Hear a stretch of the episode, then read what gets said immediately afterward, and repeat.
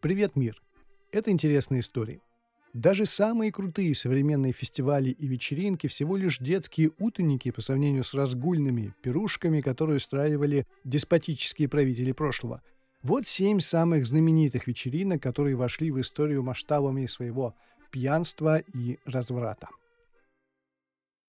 Начнем с пьяных фестивалей царицы Хатшесупт. Согласно легенде, богиня Сехмет хотела уничтожить всех жителей Земли, выпив их кровь. Чтобы спасти людей, бог Ра подготовил тысячи бокалов, наполненных вином цвета крови, и заставил Сехмет выпить эти бокалы. На семитысячном по счету бокале Сехмет отключилась, а когда проснулась, превратилась в добрую богиню Хатхор. По этой причине каждый участник фестиваля пьянства должен был напиться до потери сознания. Если человек никак не отключался или притворялся уснувшим, слуги насильно вливали ему вино или пиво в рот. Пили целыми городами. На следующий день слуги правителя города ходили по улицам и будили людей барабанным боем.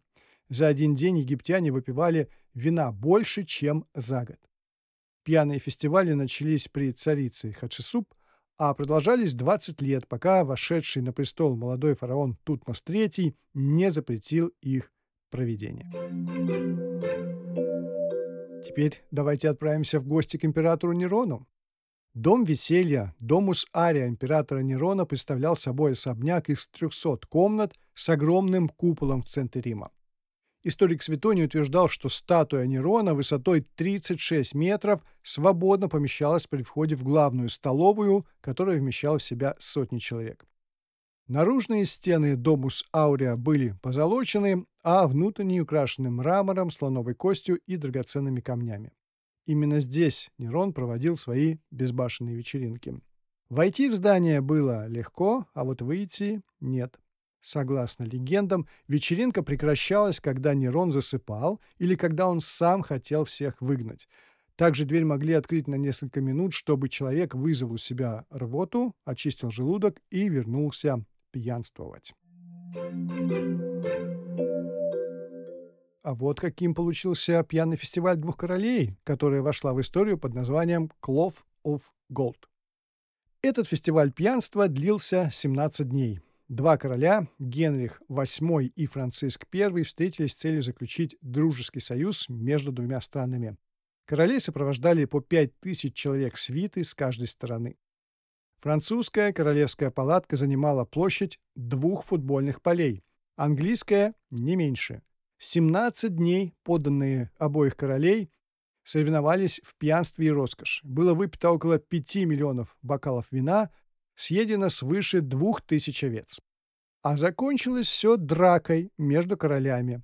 В результате Франциску первому удалось повалить на землю Генриха VIII, что тому, конечно же, очень не понравилось. На этом мирные переговоры были завершены, а в историю вечеринка вошла как пример безумной траты средств при нулевом результате. Следующая вечеринка вошла в историю под названием «Каштановый банкет» Цезаря Борджиа. Ну а что это за каштановый банкет, вы догадаетесь сами. Цезарь Борджиа, сын папы Александра VI, славился своими буйствами. Одно из мероприятий под названием «Каштановый банкет» было полностью зафиксировано в расходных книгах, поэтому мы точно знаем, что там происходило.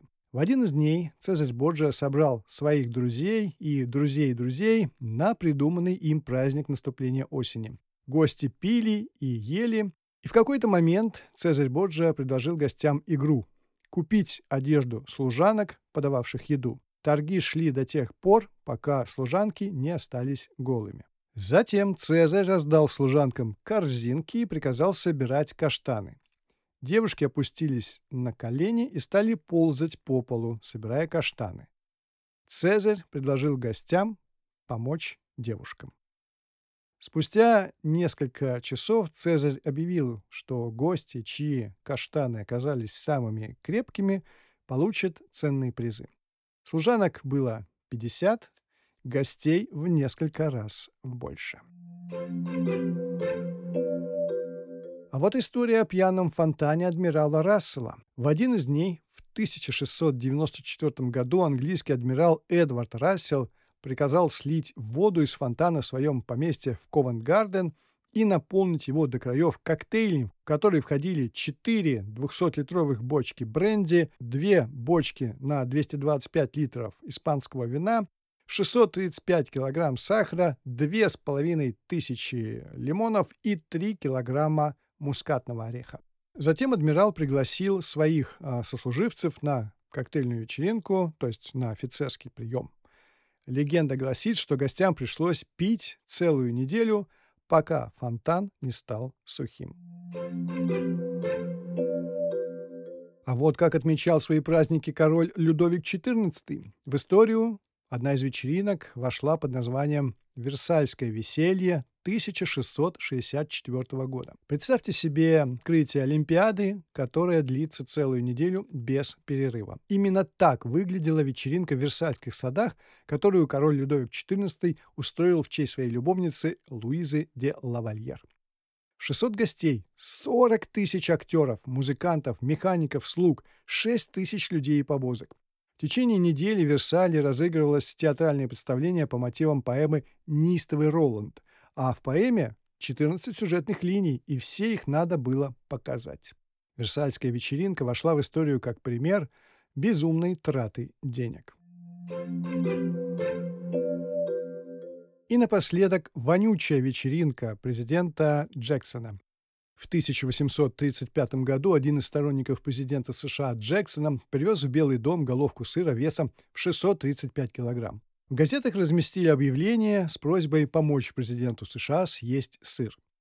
В назначенный день в Белый дом пришли около 10 тысяч человек. Толпе понадобилось два часа, чтобы съесть сыр. И все бы ничего, но тысячи людей разнесли крошки от сыра по всему Белому дому, и те впитались в ковры, диваны и гобелены особняка. В резиденции президента США установился стойкий запах немытых ног.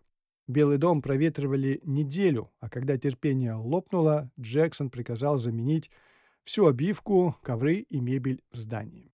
Строго говоря, поедание сыра вряд ли можно назвать вечеринкой, однако случай забавный, поэтому я решил включить его в общий список.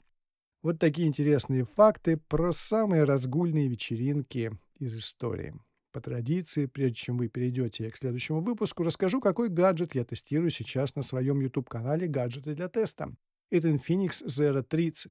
В прошлом году вышел Zero 20 с селфи-камерой на 60 мегапикселей с оптической стабилизацией, и это был просто шикарный аппарат для видеоблогеров. Абсолютный топ по качеству видео.